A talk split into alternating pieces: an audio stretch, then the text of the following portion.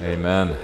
And now, hear words of encouragement from the Lord Jesus Christ, Revelation 3, verses 7 through 13. and to the messenger of the church in Philadelphia, write These things says the holy, the true, he who has the key of David, who opens, and no one except he who opens can shut it, and then no one can open. I know your works Look, I have set before you an open door that no one is able to shut, because you have a little strength, and have kept my word, and have not denied my name. See, I am determining that some of the synagogue of Satan, those who claim to be Jews and are not, but are lying, yes, I will cause them to come and do obeisance at your feet, and they will know that I have loved you. Because you have kept my command to endure, I also will keep you from the hour of testing that is about to come upon the whole inhabited earth to test those who dwell on the earth. I am coming swiftly. Hold fast what you have, so that no one may take your crown. The one who overcomes, I will make him a pillar in the temple of my God, and he will never again go out. And I will write on him the name of my God, the name of my God's city the new Jerusalem, which comes down out of heaven from my God, and my new name. He who has an ear, let him hear what the Spirit is saying to the churches. Amen. Father, we thank you for this, your word. We're so grateful that we have the ability to have Bibles, to study them, to be transformed by them. And we pray that we this morning would be transformed by your word of truth Sanctify us by your Spirit, we pray in Jesus' name. Amen. Amen. You may be seated.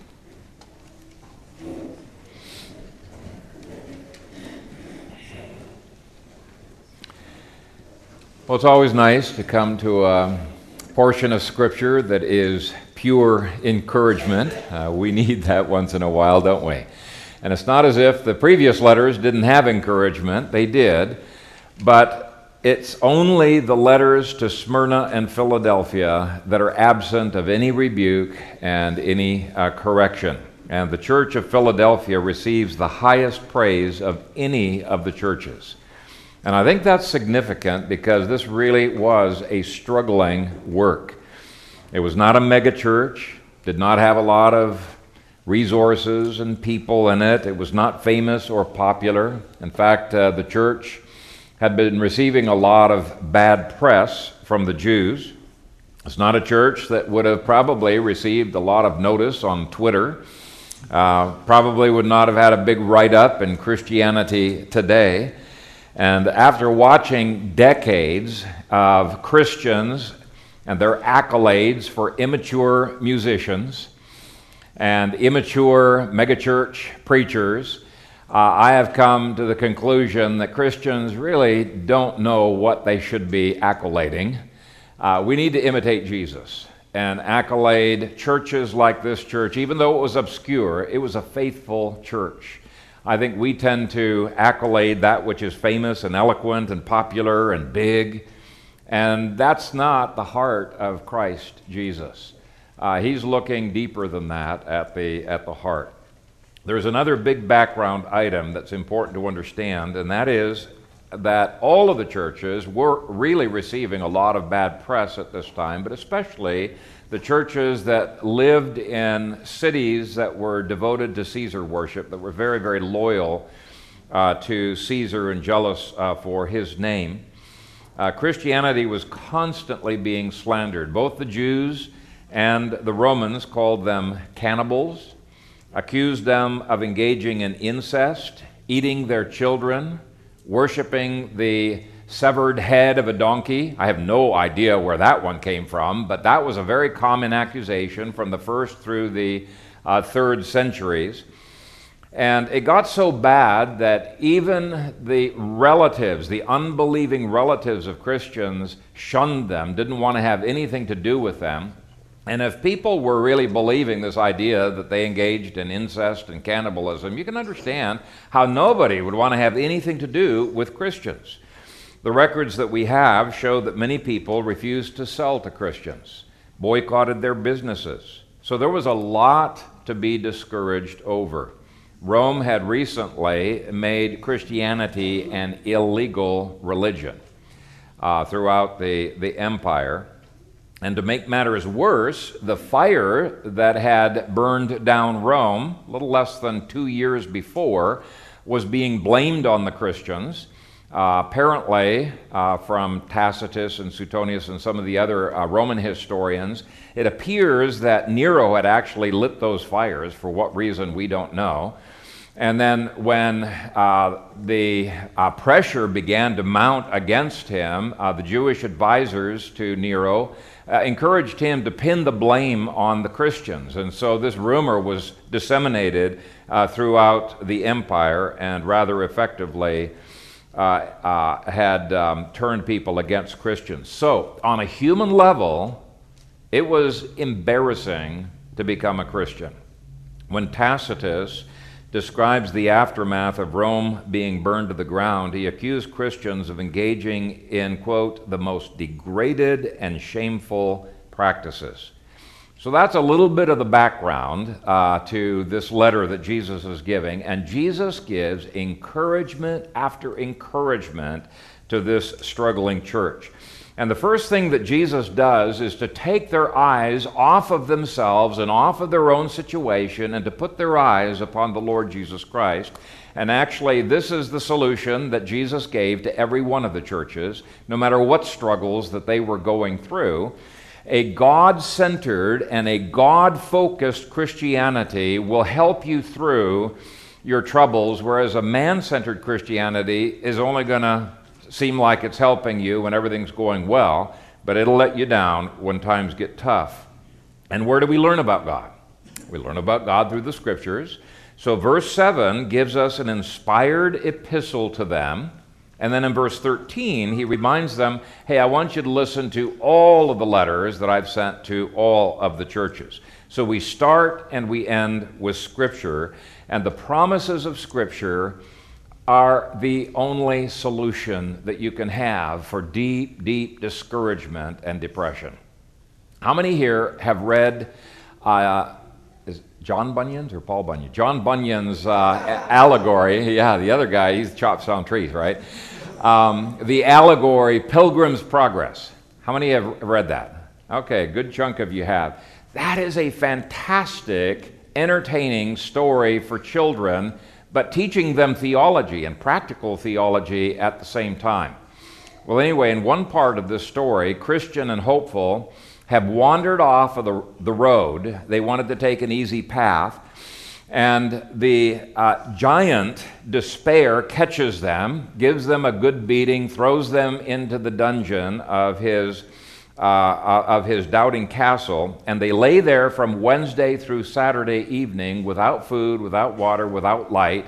And then he and his wife gave them a rope, a knife, and poison. You can have your choice, you know, of committing suicide. And it says that they were sorely tempted to do so, but they resisted that temptation, knowing that the law of God forbade suicide. So even the law of God was a help. It didn't take them out of their despondency and out of their despair, but it was a help to prevent them from doing something wrong as a result of their discouragement. But it was the promises found in the Bible that got them out of their despair. And that story is so true to life. How many times do we be, uh, go day after day being discouraged without going to the scriptures? And we do just like Christian and hopeful. And uh, we really need to be more like David, who, as soon as he found himself despairing and being discouraged, would rebuke himself and say, Cut it out, in effect. Why are you so cast down, O my soul? And he would go to the scriptures uh, to get him uh, out of uh, his depression. And that's eventually what happened to Christian and Hopeful. Bunyan wrote, On Saturday, about midnight, they began to pray and continued in prayer till almost break of day. Now, a little before it was day, good Christian, as one half amazed, broke out in passionate speech. What a fool, quoth he, am I, thus to lie in a stinking dungeon, when I may as well walk at liberty. I have a key in my bosom called promise. That I will, that will, I am persuaded, open any lock in Doubting Castle. Then said Hopeful, That's good news. Good brother, pluck it out of thy bosom and try. Then Christian pulled it out of his bosom and began to try at the dungeon door, whose bolt, as he turned the key, gave back, and the door flew open with ease, and Christian and Hopeful both came out. Then he went to the outward door that leads into the castle yard, and with his key opened that door also. After he went to the iron gate, for that must be open too, but that lock went damnable hard. Yet the key did open it. Then they thrust open the gate to make their escape with speed, but that gate as it opened made such a creaking that it waked giant Despair, who hastily rising to pursue his prisoners, felt his limbs to fail, for his fits took him again, so that he could by no means go after them. Then they went on and came to the king's highway again, and so were safe, because they were out of his jurisdiction. Now, you can read the whole story in modern English. I prefer the, the older English that it was written in. But Bunyan is basically saying we have got to memorize, we've got to know the promises of Scripture uh, so that we can deal with discouragement the moment that it comes upon us and get us out of the dungeon of despair. And this little portion of Scripture is, I think, a portion that you can go back to over and over again to find comfort. So let's go through it. He starts by saying, These things says the holy, or as some translate it, the Holy One. Now, why would that be encouraging? Why would it not be discouraging when you know you're sinful to go to the one who is so holy it makes you look terrible, absolutely terrible by comparison? Wouldn't that make matters worse? Uh, and if you were accused of sins you hadn't committed, such as cannibalism and incest, how would coming to the Holy One bring comfort? And if the world was shunning you, why would it bring comfort to come to one who is so different from you? Far more holy than you are. Well, think about it this way those Jews and those Romans who were making these despicable accusations against them uh, had their own sins to answer for. Now, they may have thought of themselves as being much better than the Christians, you know, much holier uh, than the Christians. And yet they had a lot of sins themselves. And yet here is one who has absolutely no sin, and yet he's willing to embrace them and to love them. This means that their security in Jesus is not based on the degree of holiness that they have achieved. And so, if your own sins or your purported sins are what is discouraging you, I would encourage you to meditate upon your justification. You could be a thousand times better than you are, and you're still going to need to be justified to approach God's throne. And you could be a thousand times worse than you think that you are, and your justification is no more or no less secure. And what we need to, to realize is that our security comes from Jesus, not from the degree of holiness that we have achieved. So when people shun you because of your sin, realize that the Holy One is on your side. The only Holy One is on your side. Uh, when they accuse you falsely of sin issues, realize that, hey, if these people knew the secret thoughts that I have and the depths of depravity in my heart, they'd have a lot worse things to say about me than they currently are slandering me uh, for.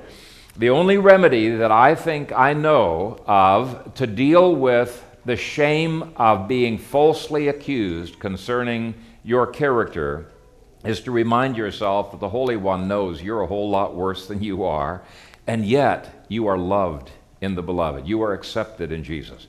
It means a lot when you realize that this letter comes not just from a fellow sinner, it comes from the Holy One, the Lord Jesus Christ.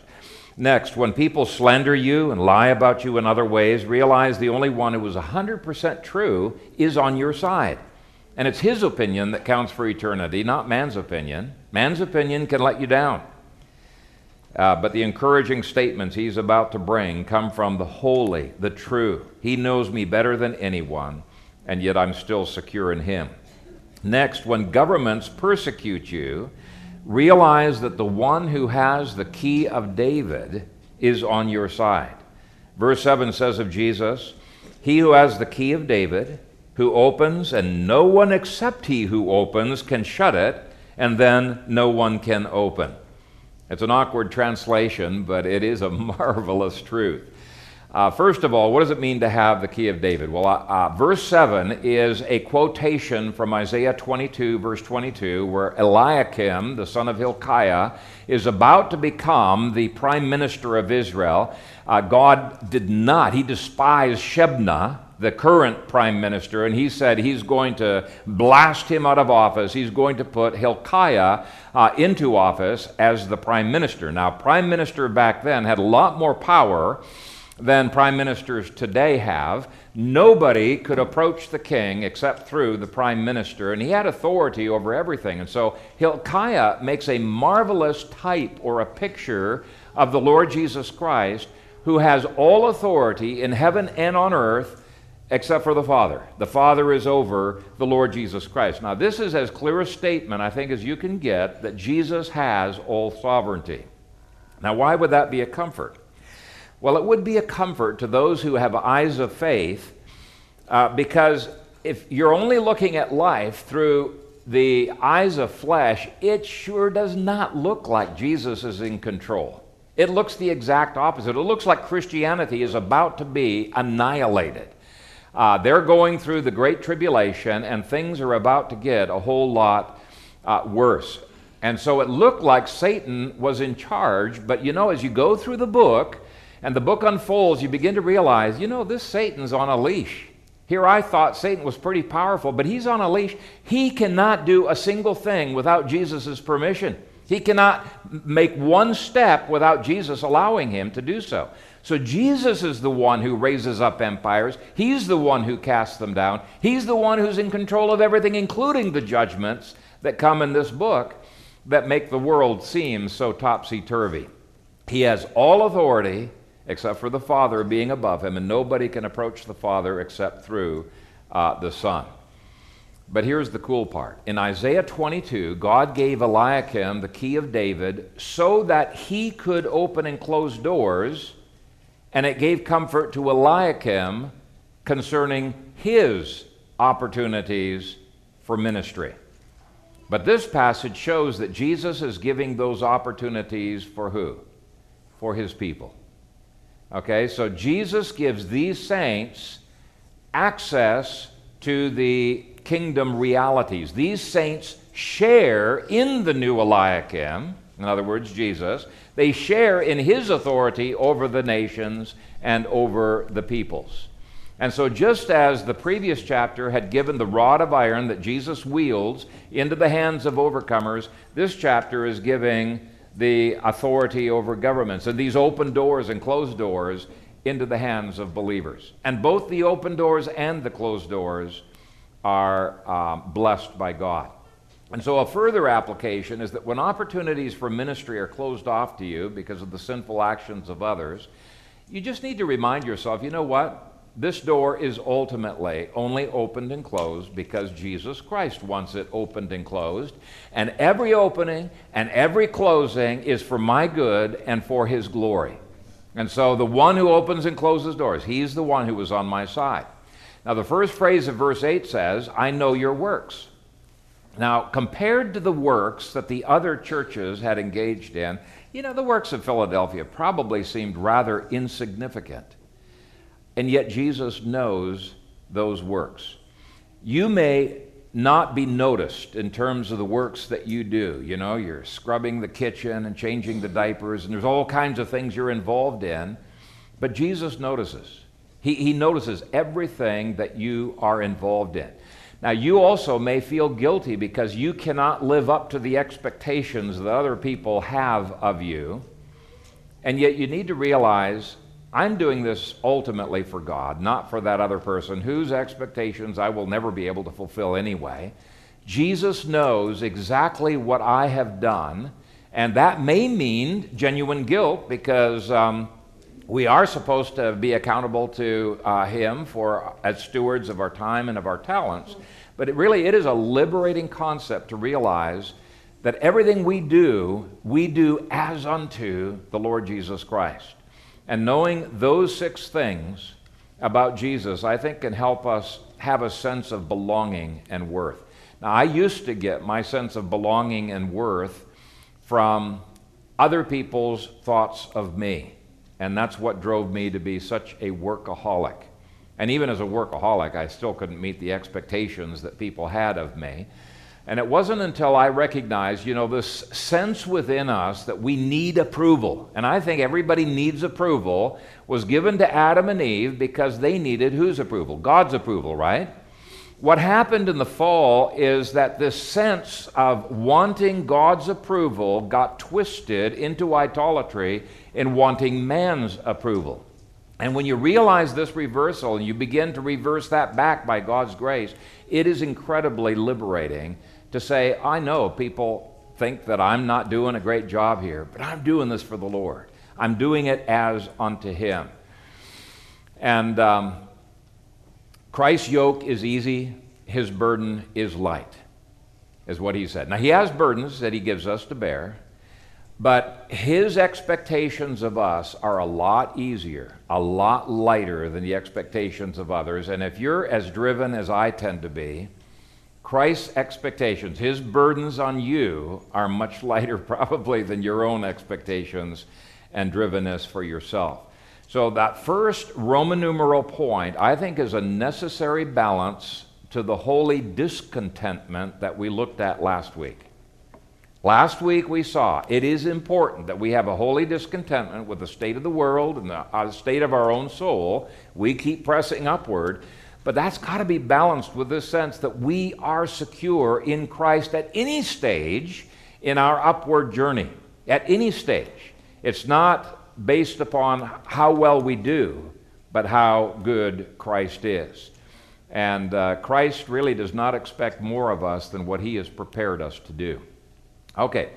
Uh, Roman numeral 2 shows the various ways in which Christ delights in helping us to overcome impossibilities.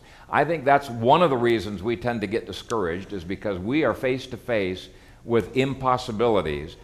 And Jesus is going to show us hey, there isn't anything impossible for us if Christ is doing this ministry through us.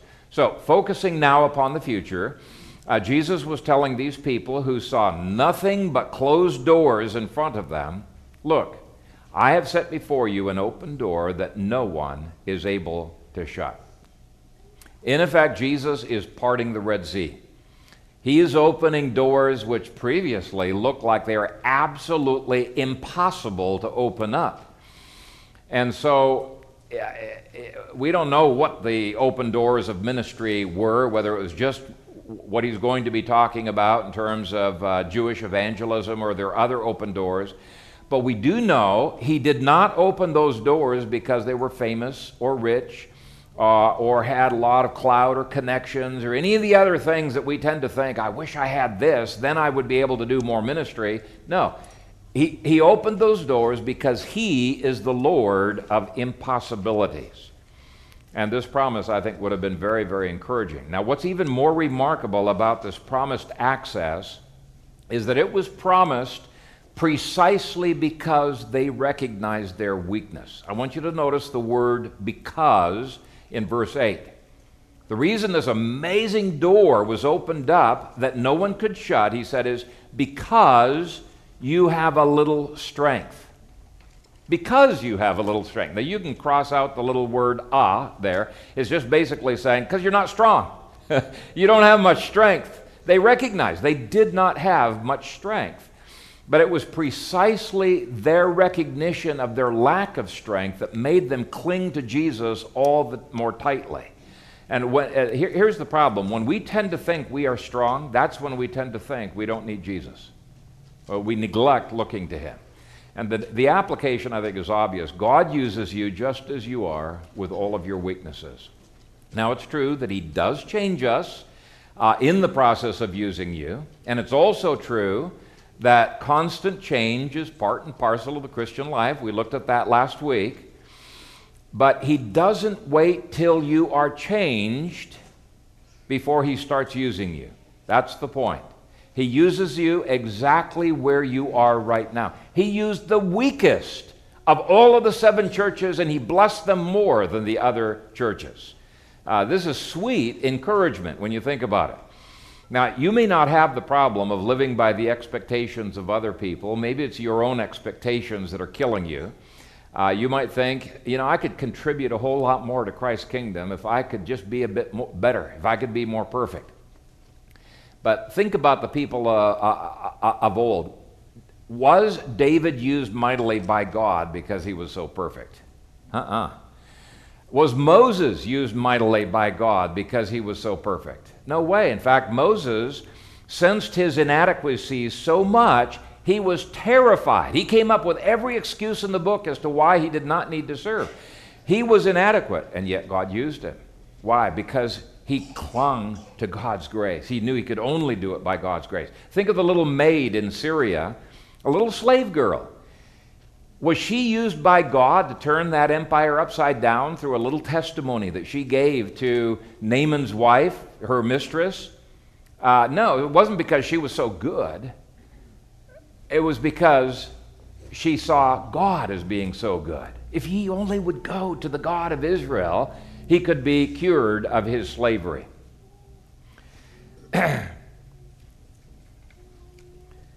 you look at Hebrews chapter 11, and you will see people whose lives were sometimes messed up, and yet God used them because they lived by faith. You look at some of the people in the genealogy of Jesus Wow, some pretty sorry characters, and yet Christ identified with them. He used them. The church that Christ singled out to give the most praise to was not a Willow Creek megachurch. It was a church that was struggling, but it was faithful. So, are you weak and struggling? Well, then you happen to be a perfect candidate for God's grace to be working through you because he says in 1 Corinthians 1 verses 26 through 31. For you see your calling, brethren, that not many wise according to the flesh, not many mighty, not many noble are called, but God has chosen the foolish things of the world to put to shame the wise. And God has chosen the weak things of the world to put to shame the things which are mighty, and the base things of the world, and the things which are despised, God has chosen and the things which are not, to bring to nothing the things that are, that no flesh should glory in his sight.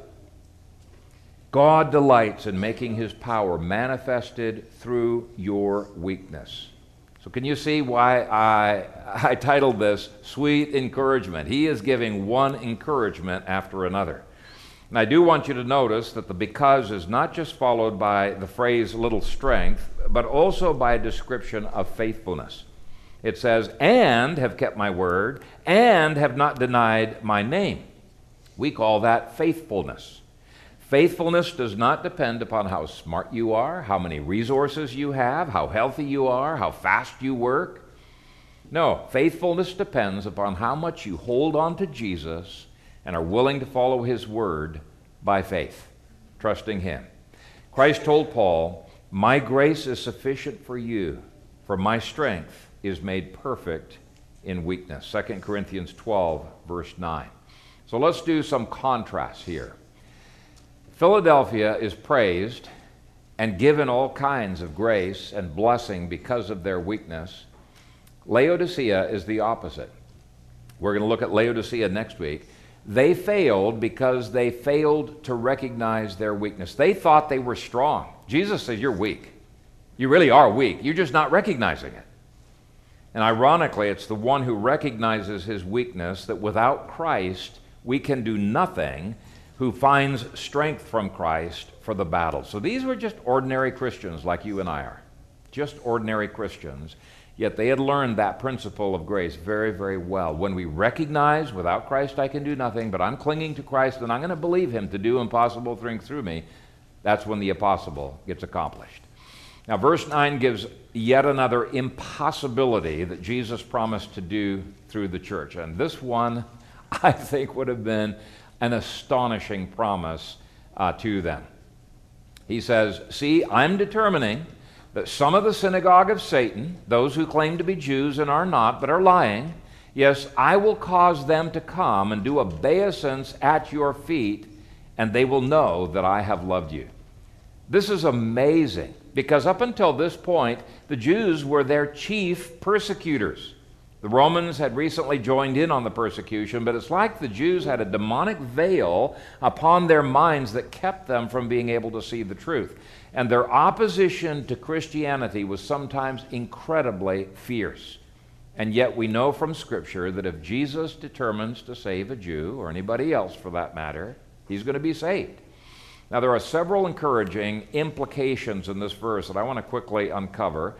And the first is that this is an answer to the claim that some people have been making that Jews can never be saved.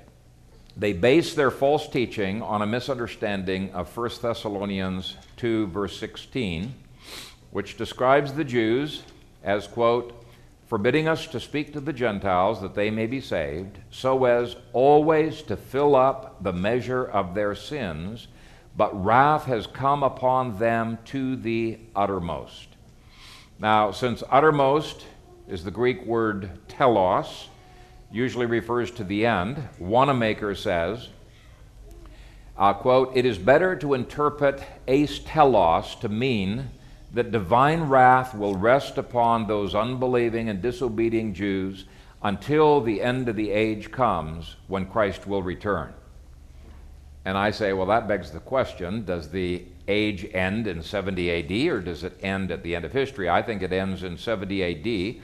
And I, have given quite a number of proofs in my introductory sermons, but there's another proof, and that is that Romans predicts that Israel as a nation is going to uh, be, be saved. And there are other scriptures that predict the same thing. Now, many people disagree with that. Uh, Lenski, for example, says the Jews as a mass have been petrified and shall remain so until the last day. So they say national conversion of Israel, impossible. It'll never happen, can never happen. And some commentators go even further and they say no Jew ever will be saved. But what does Jesus say here? Jesus guarantees that he will bring some of these first century Jews out of a synagogue of Satan and into the church. And Revelation 7 says the same thing. Other passages in Revelation say the same thing. Later non biblical history tells us exactly the same thing. Uh, one commentator said, quote, there is evidence from later writings that there were many Jewish converts in this church through the power of the gospel. The Church of Philadelphia was a church that was just loaded with converted Jews. And this conversion uh, process of a remnant um, of Jews has continued down through history to this present day. And I think it highlights the beauty of God's mercy and of His grace. Now, a second implication is that Jesus is able to take even the darkest veil and the worst demonic blindness away from individuals. Uh, speaking of the first century Jews, Paul said, But their minds were blinded. For until this day, the same veil remains unlifted in the reading of the Old Testament because the veil is taken away in Christ. 2 Corinthians 3:14 and I'm emphasizing that last phrase, the veil is taken away in Christ. Christ can take away the veil, right? Uh, when you see a person who is spiritually blind, they just do not give it. What we need to do is pray to the one who can open up blind eyes. And this book clearly identified the first century Jews as being totally blinded by Satan, unable to believe. Now, later on in the book, we're going to see God brings judgments upon the Jews and gives them opportunity to repent. They will not repent. He gives more judgments upon the Jews, gives them opportunities to repent. They still will not uh, repent. And yet, Jesus, if he determines to save anybody, doesn't matter how hardened that person is going is presently, he will be saved. And I think Saul of Tarsus is a key uh, key uh, example of that. Blinded, utterly blinded, in a rage against Christianity, killing them, imprisoning them, doing everything he can to stamp out Christianity, and in a moment, Jesus converts him into a dedicated uh, apostle. And so, if you have prayed for years and years and years for somebody to be saved and they're still not saved, I say, don't get discouraged. Do not give up. Uh, remember the story of um, uh, George Mueller, uh, who, you know, he's the guy who prays, and it seems like God answers all of his prayers. And here he goes, decade after decade, praying for one individual whom God had put upon his heart to pray for. And he never gave up praying. And people said, you know, God's not going to enter this prayer, obviously. You've been praying for what, 30 plus years. He kept on praying until finally God uh, changed that guy, that guy's heart in his old age. Third implication comes from the phrase the synagogue of Satan. And that is that Satan does not just promote atheism. He does promote atheism. I think he loves atheism. But don't think that he's against people worshiping. He loves to gather people together, which is what synagogue means to gather people together for false worship. Religion itself can blind people to the need of God, which is exactly what's going on with modern uh, Judaism. The reason spiritual warfare is needed when witnessing to religious Jews is because Satan is doing his utmost to keep them from believing. Uh, when Jesus gave the parable of the sower and the seed, he mentioned seed that landed on the hard pathway and the birds were eating it. And then he explains what that means. He talks about demons taking that, that word out under Satan. Those by the wayside, he says, are the ones who hear then the devil comes and takes away the word out of their hearts, lest they should believe and be saved. So, anyone who is under demonic deception, he's got demons working in his life. We need spiritual warfare to break through that veil uh, and uh, uh, remove it so that they can understand and be saved. Now, the fourth implication is that first century Jews that persecuted Christians were not true Jews.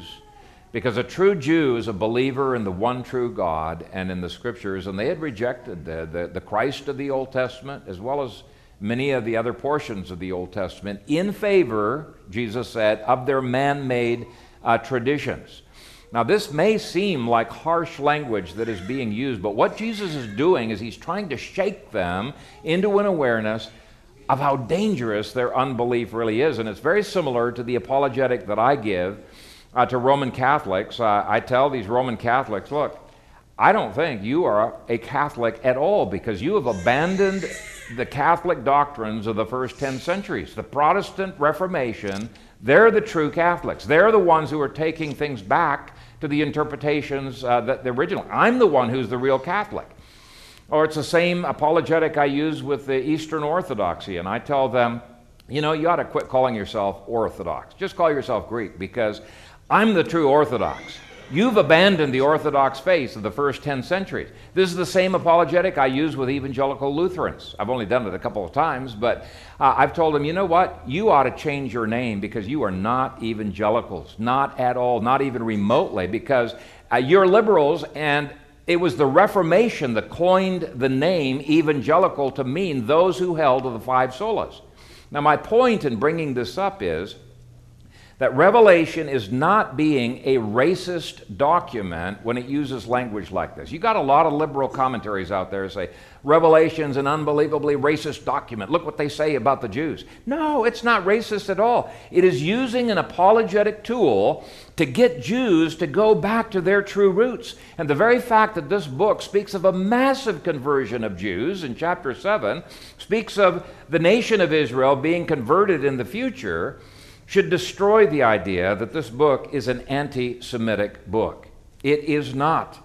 Jesus was a Semite who saved a massive number of Semites, continues to save Semites, and will one day save an entire Semite nation uh, in the future. Amen? Okay, so he's, this is not anti Semitic. So even though Jews can be called Jews in one sense of the term, Jesus is using this language as an apologetic tool, much like I tell Roman Catholics that they're really not Catholic, that they've denied the Catholic faith. Their claim to Catholicism is blasphemy and is untrue. In fact, speaking of racism, Jesus was implying that those first century Jews were the true racists. Okay? Amazingly, Jesus determined to save a bunch of racist stiff necked Jews before 70 AD, 144,000 to be precise. And here he says that those Jews who had been trying to kill Christians are going to come down. They're going to bow before you, be apologetic, ask for your forgiveness, and acknowledge that Jesus is who he says he is, and that, that uh, he really does love the church. So to me, this shows that Jesus can handle even the impossible situations of conversion. Praise God. I mean, there's lots of sweet encouragement here. Here comes yet another impossible thing that Jesus plans to do. He plans to spare the church from the one and a half years of worldwide death and suffering that would start in less than two years. Now, we've already looked in the introductory sermons at this uh, massive starvation, death by riots, death by civil wars, death by Roman wars that would happen starting in June of 68 AD, when uh, moment Nero dies. Uh, that's when it would start. But amazingly, Philadelphia would get through that period of time unscathed by it all. Okay, it's a little pocket of safety that the Lord has put them into. He's going to put an end to their experience of the Great Tribulation much earlier than the rest of the church had an end to it, and He's going to spare them over the next two years. Can Jesus handle impossibilities? yes, He can. He can handle the impossibilities of providence and impossibilities of demonic blindness, impossibilities of salvation, impossibilities of protecting you from massive danger. This is the Jesus we serve. Amen? Amen. He, he cares for us, He loves us. And it praises Him. I think one of the best ways you can praise the Lord is to live by faith rather than by discouragement. The reason it praises Him is because when you refuse to get discouraged, you're saying, No, I believe God's promises. That's faith, right? That's why it pleases Him. But there's even more sweet encouragement that Jesus gives to this church. First, he promises, I am coming swiftly. Now, the word swiftly is better translated as soon. It's the Greek word tachou. translator, by the way, is a dispensationalist, and he cannot fathom how 2,000 years later could possibly be soon, so he translates it as swiftly. But look it up anywhere. There is not a single place in Greek literature that I can find where tachou means very fast, very sudden. No, it's talking about soon very, very soon. It's an illegitimate translation to say swiftly, and I think this parallels uh, the phrase right in the immediate context that something is about to happen, right? It's about to. So that means that he's obviously not referring to his second coming to the earth with his body, but he's referring to his coming in judgment upon Israel and Rome. And that was indeed soon. Rome's judgment came in 68 AD, and it was massive. We've looked at that before. Israel's judgment came within a few months, um, starting in 66 AD, lasting till 73 AD throughout the empire, and it was massive. In fact, it was so massive, it makes even the most exaggerated claims of genocide under Hitler of the Jews, and uh, they are exaggerated, but it makes even the most exaggerated claims of genocide pale by comparison to what happened in the first century. In any case, he promised to come soon, and he did indeed come soon, within months to deal with the church's persecutors. The Bible is infallible and inerrant, it does not make mistakes. Soon means soon. About to means about to. That would have been a huge comfort to this church. And when we believe the imminency passages of Scripture were fulfilled in the first century, it praises God. It praises God because it demonstrates we really do believe His promises. But next, He promises them a crown.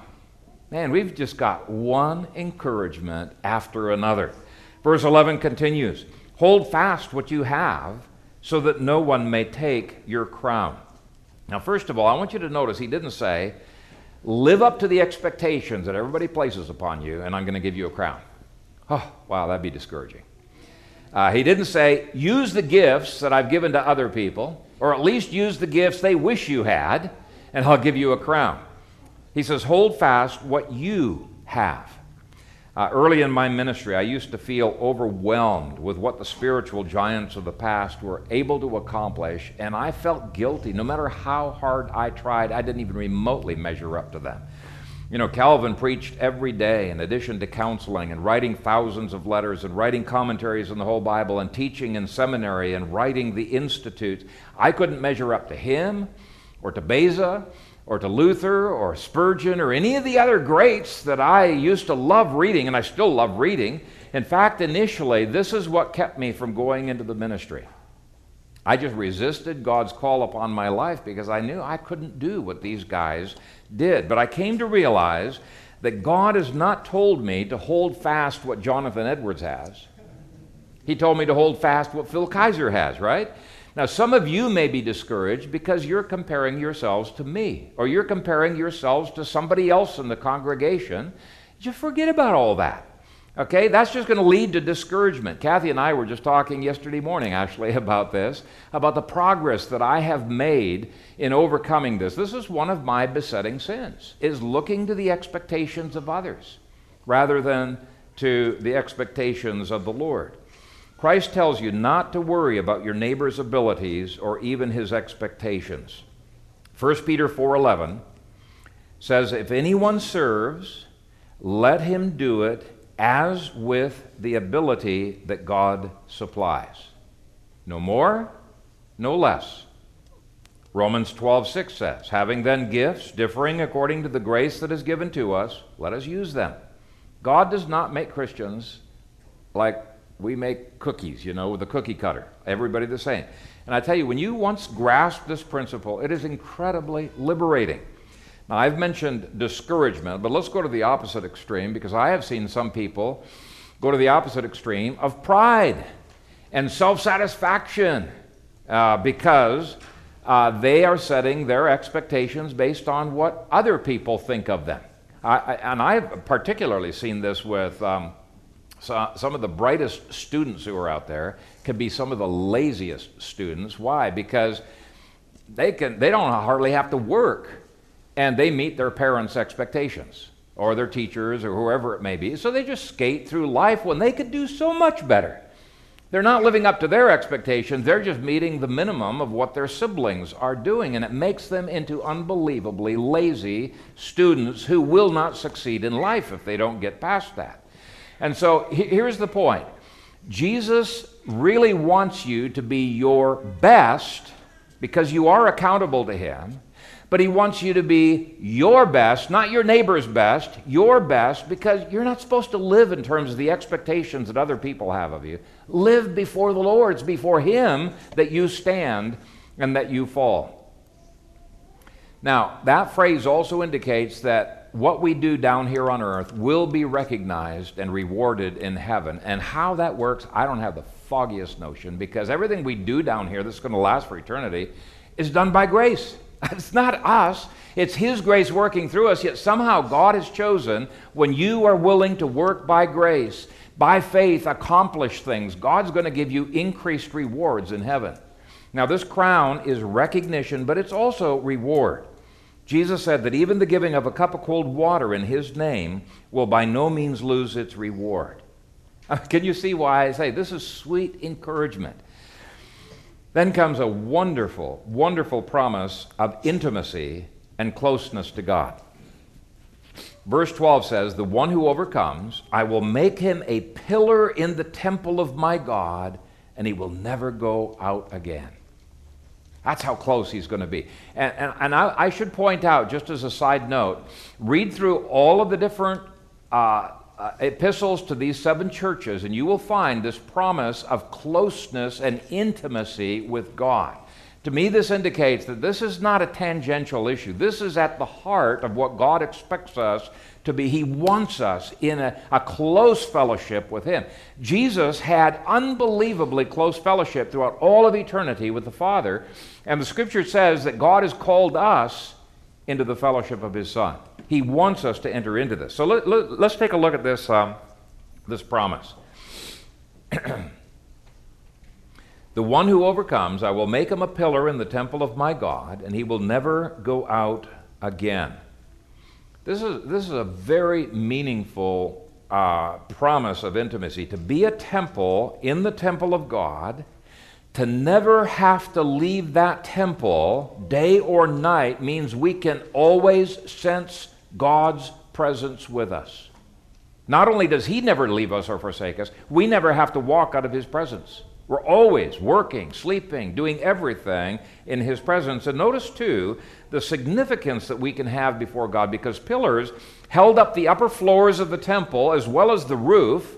And so they were key to the, the, the entire structure. So, God, the God who needs nothing, has said, He's chosen that you are going to be indispensable to His kingdom. You are needed in the body, every one of you is a needed part of the body. Jesus, uh, Paul used a different figure, you know, the nose, the ear, all the different things. It's all needed. You belong. That is sweet encouragement to the person who feels cast out and alienated from his friends and neighbors. God says, Oh no, I need you. You're going to be a pillar in my temple. But there's more. Jesus is willing to stake his reputation and the reputation of his entire kingdom upon you. That's what verse 12 is saying. And I will write on him the name of my God, the name of my God's city, the new Jerusalem, which comes down out of heaven from my God, and my new name. Have you ever had a relative or a friend? You know, he's being goofy, doing something that's a little bit embarrassing, and you're saying, I don't know this person. Uh, I'm not related to this person. Well, God never says that of us in jest or in real. Okay? He is not embarrassed to have you as part of his family. On the contrary, he identifies his name with us.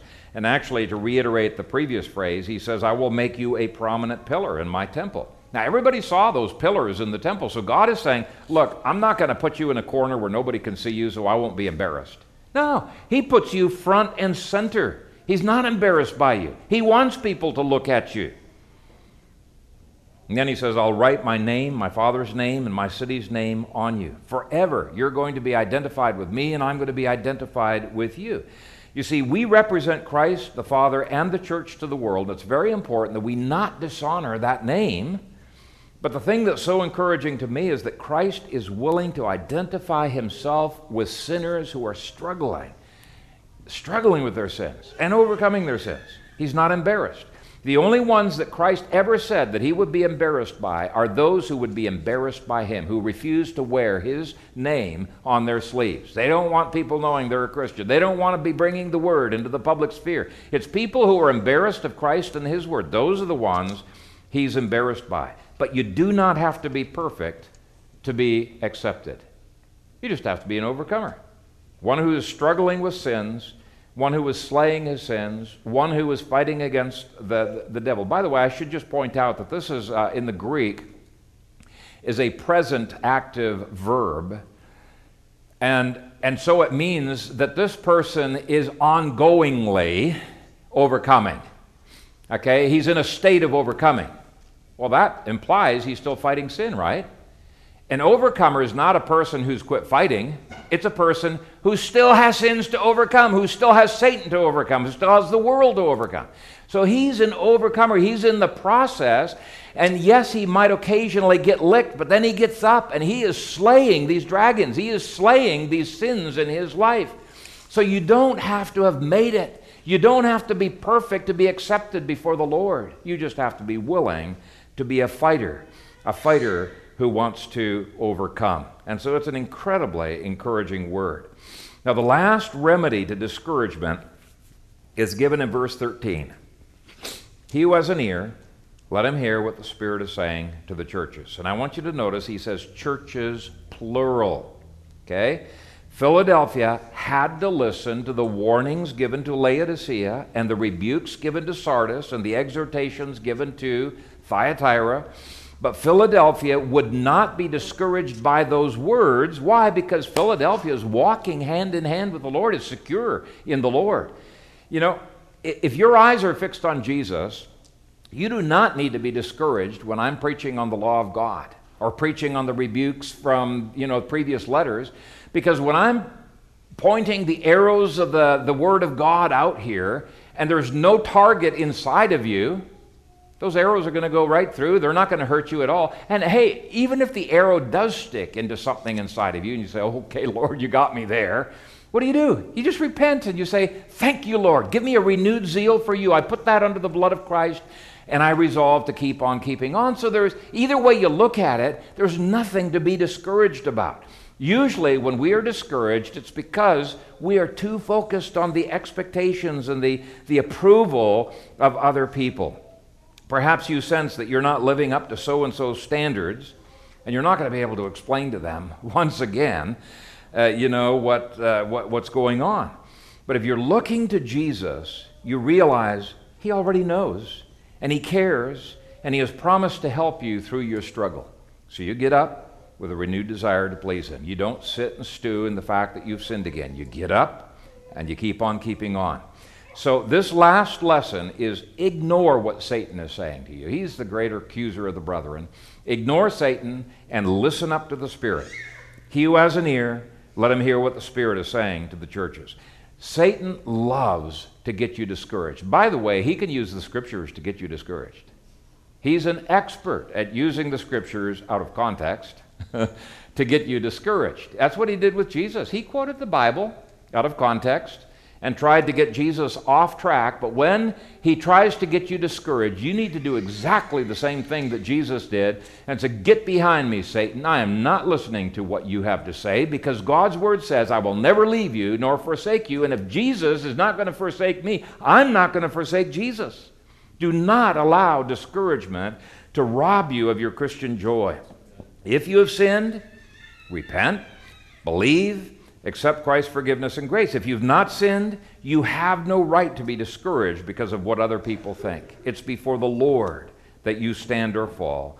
And our Lord says in Jeremiah 29, verse 11, I know the thoughts that I have toward you, says the Lord, thoughts of peace and not of evil, to give you a future and a hope. So ignore the devil's discouragements and listen up to the God of all encouragement. Can you say amen? Amen. Okay, Father, we come to you this morning so grateful for your grace and your mercies, which are new every morning. And if they're new every morning, we know we need them every morning because we sin every day. And yet we thank you that we are accepted in the beloved. And we, Father, want to commit ourselves to picking up our swords and slaying those dragons, slaying the sins in our lives to continue the upward battle that we looked at last week, uh, knowing that uh, we're not, we have not yet arrived, and yet we want to have the security of the Church of Philadelphia. Knowing that you love us, you care for us, you go into the battle ahead of us. And even when we stumble and fall, you are the God who pours oil into our wounds, who picks us up and helps us to fight again. Help us to be overcomers, oh God our Father. And may we be people characterized by encouragement uh, because we are characterized by the faithfulness of the Church of Philadelphia. We pray this in Jesus' name. Amen.